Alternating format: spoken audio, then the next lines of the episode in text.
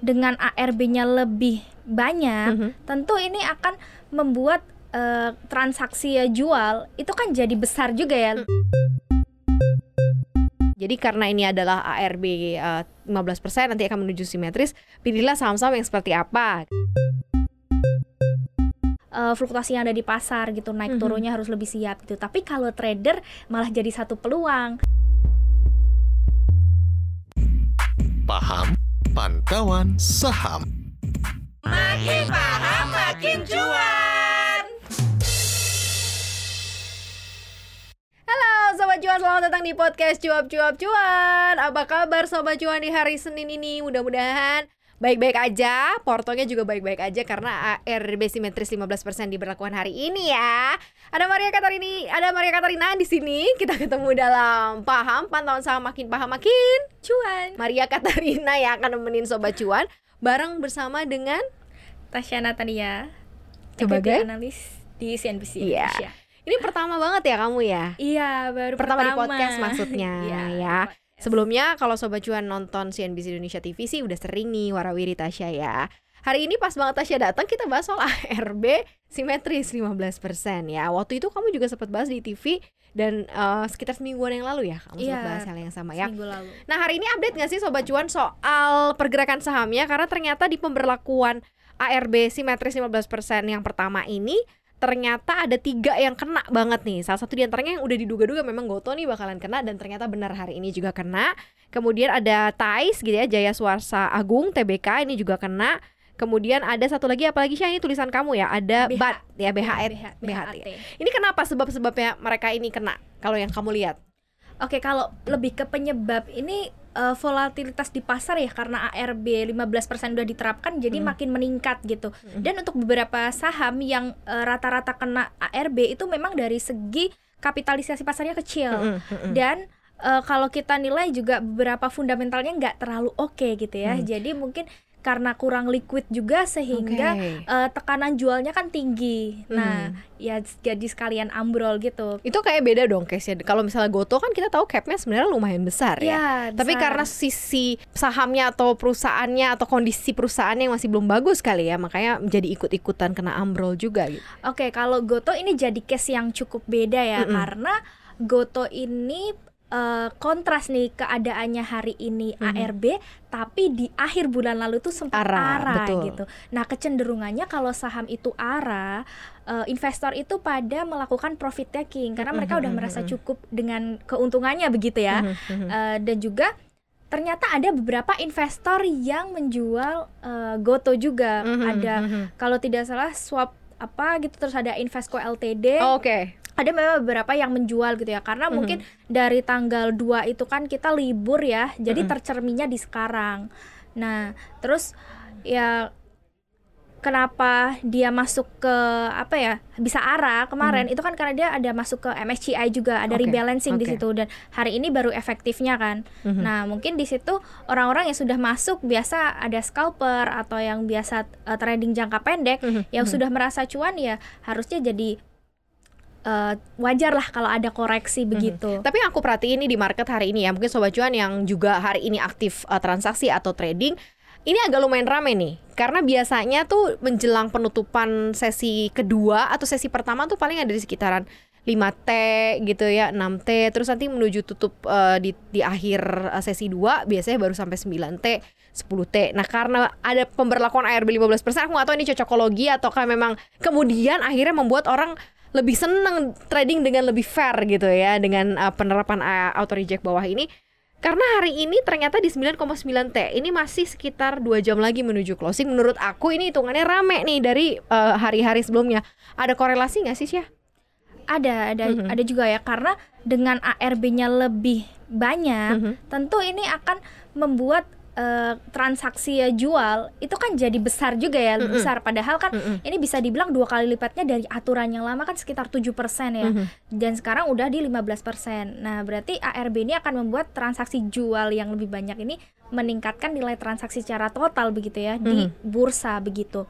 Tapi juga eh, ini menjadi satu hal yang diantisipasi lah karena kalau buat investor biasanya ya ini mengantisipasi karena fluktuat uh, fluktuasi akan lebih tinggi gitu ya. Jadi harus lebih siap lah dengan uh, fluktuasi yang ada di pasar gitu. Naik mm-hmm. turunnya harus lebih siap gitu. Tapi kalau trader malah jadi satu peluang mm-hmm. karena biasa kalau yang tradingnya scalping uh, jangka pendek banget ya bisa dibilang mereka jual hanya dalam waktu uh, jam mm-hmm. bahkan kurang dari satu hari itu ada jual dan beli ini malah membuat fluktuasi atau volatilitas yang di pasar mm-hmm. tuh jadi teman gitu bisa dibilang volatility as friend gitu kalau buat trader ya. Mm-hmm. Nah, bisa memanfaat tuh antara penurunan dalam dan ketika harga naik mereka bisa uh, memanfaatkan untuk jual beli seperti itu. Oke, berarti penerapan ARB simetris ini akan ini kan pelan-pelan ya penerapannya ya. Sekarang aja 15% gitu yeah. kan. Nanti mungkin lebih simetris lagi antara ARA dan ARB-nya. Menurut kamu ini akan membuat lebih ramai bursa kita atau seperti apa? Karena kalau kemarin-kemarin kan ada anggapan kayaknya um, ya belum tentu gitu belum kelihatan gitu ya tapi kalau dari hari ini aja sih good newsnya agak lumayan rame nih tapi kalau menurut kamu dari sisi uh, ke depannya nih akan cukup marah nggak sih market kita? Sebenarnya relatif ya karena kita harus menilai dari sisi pasar juga gitu karena namanya pasar saham itu banyak faktor ada juga dari sisi psikologis gitu yang mm -hmm. tidak bisa kita prediksi mm -hmm. kan dan apakah akan uh, jadi bertambah nilainya ya mungkin aja bisa karena hari ini juga udah mulai kelihatan gitu ya tapi mm -hmm. kita harus tetap monitor gitu tiap harinya bagaimana nah kalau untuk sekarang sih uh, kita ngelihat sebenarnya ini ARB berproses ya dari 15%. Nanti mm -hmm. tanggal 4 September itu udah final tuh 35% yeah. yeah. gitu. Jadi udah simetris bisa dibilang.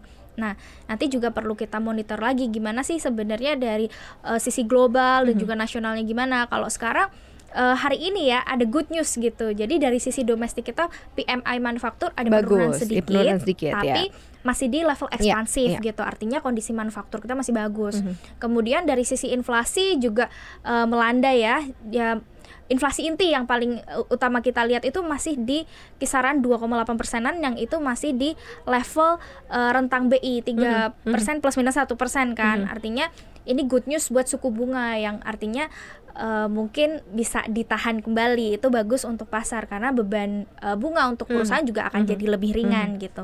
Nah mungkin adalah katalis yang perlu kita perhatikan dari sisi global yang mungkin masih menjadi beban ya karena hmm.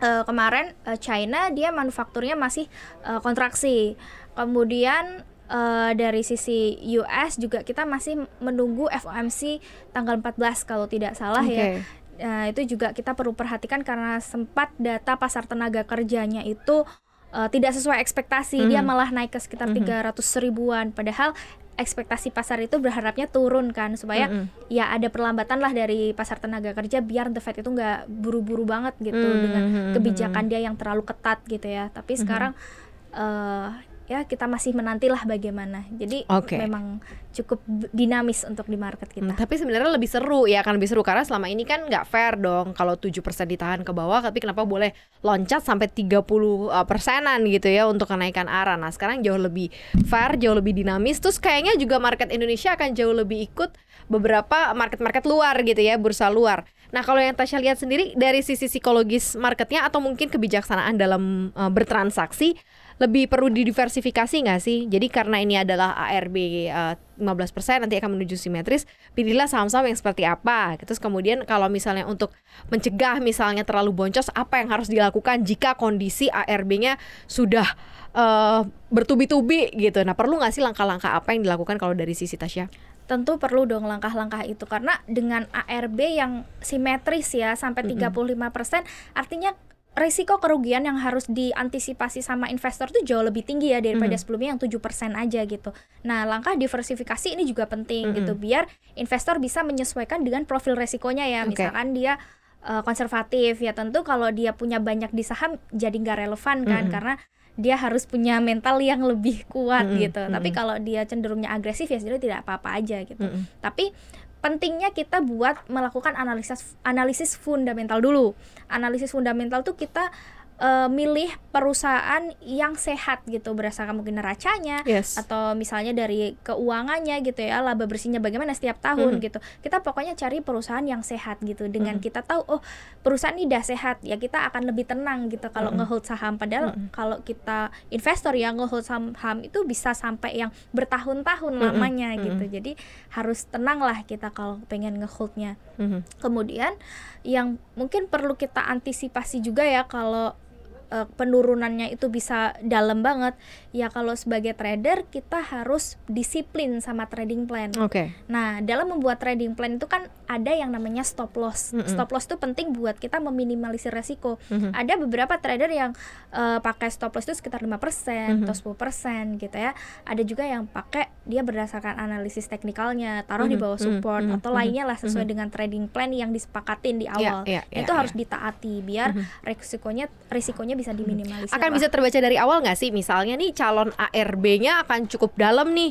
Jadi jangan tune in ke sana karena kalau kita pakai istilahnya pakai pola trading lama kan kalau ada pelemahan volume lebih banyak ke volume jualnya nih bisa masuk nih orang gitu kan. Terus kemudian mm, naik satu tik dua tik lewat gitu. Nah ternyata uh, bisa dilepas gitu ya untuk trading trading plan harian.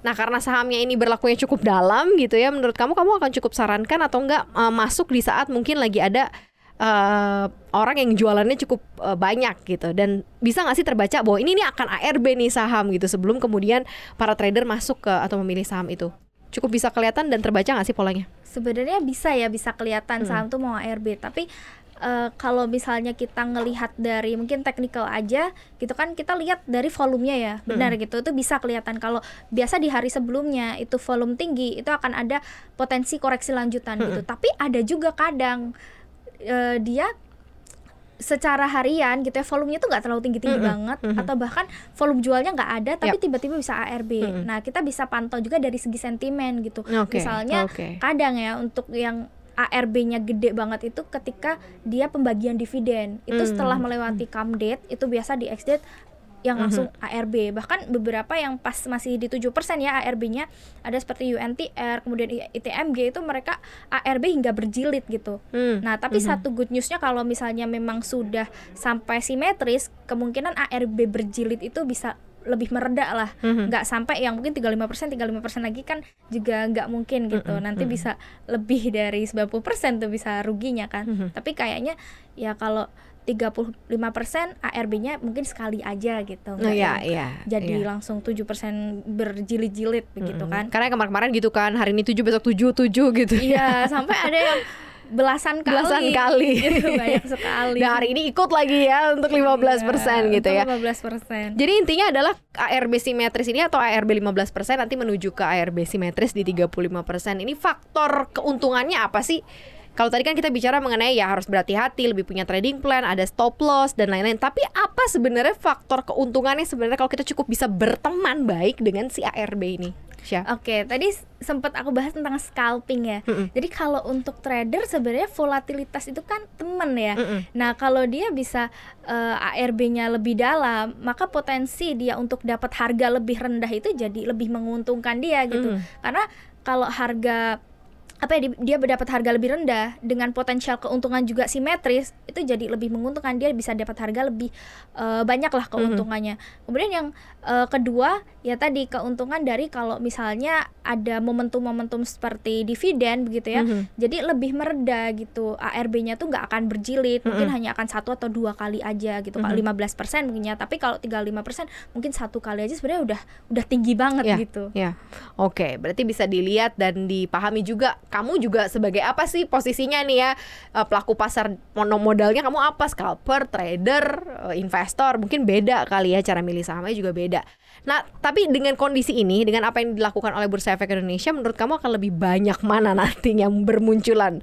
trader-trader yang lebih banyak gitu loh atau investor-investor yang jauh lebih banyak? Karena ngerasa kayak wow ngeri juga nih 15 35 persen. Udah lah gue bingung investor aja lah dari pertama masuk pasar modal. Kalau menurut Tasya akan lebih bagi, lebih banyak mana? Atau bahkan justru malah lebih banyak ada orang yang oh ya udah lebih pasti nih bisa naik 35 turun 335 gitu. Gimana sih? Sebenarnya relatif ya kayak gitu. Bahkan banyak orang yang jadi dua-duanya ya investor ya trader mm -hmm. gitu karena semua itu melihat uh, gimana pasar bekerja lah. Kadang uh, kalau kemarin pas lagi COVID-19 memang kan trennya turun gitu ya. Mm -hmm. Tapi kalau nanti misal pasal udah trennya naik lagi ya pasti akan bermunculan banyak trader mm -hmm. gitu ya. Mm -hmm. Tapi kalau kita ngelihat dari jangka panjang ya, pasti IHSG pasti akan naik lah karena juga ekonomi kita kan prospeknya masih akan ya. positif. Yeah. BI aja uh, dia yakin dan optimis ya kalau ekonomi kita tuh masih tumbuh sekitar 4,5 sampai 5,3 persen gitu. Ini lebih bagus lah dibandingkan dengan negara-negara lain yang se- misal kayak US terus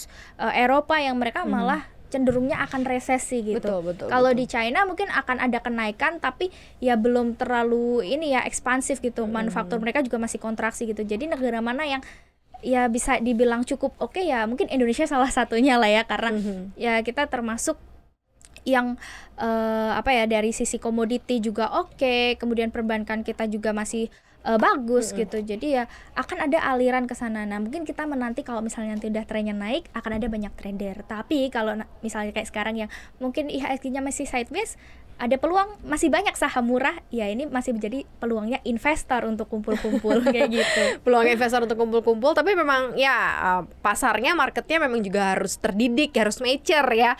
Jadi harus ada adjustment juga sebagai para pelaku pasar yang biasanya tadi tradernya nyantai karena RB-nya 7% sekarang RB-nya udah dinaikin 15% bahkan akan simetris 35% jadi sudah mulai harus siapkan lagi trading plan.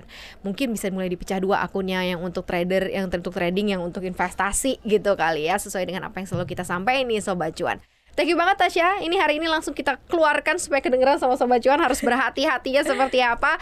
Next kita ketemu lagi di Paham ya. Terima kasih Sobat Cuan udah dengerin kita. Jangan lupa untuk dengerin konten podcast kita lainnya di Apple Podcast, Google Podcast, Spotify, dan Anchor. Jangan lupa follow akun Instagram kita di @cuap underscore cuan dan subscribe. YouTube channel kita di cuap cuap cuan, di like, di share dan juga komen ya. Maria dan juga Tasya pamit. Bye bye. Bye bye.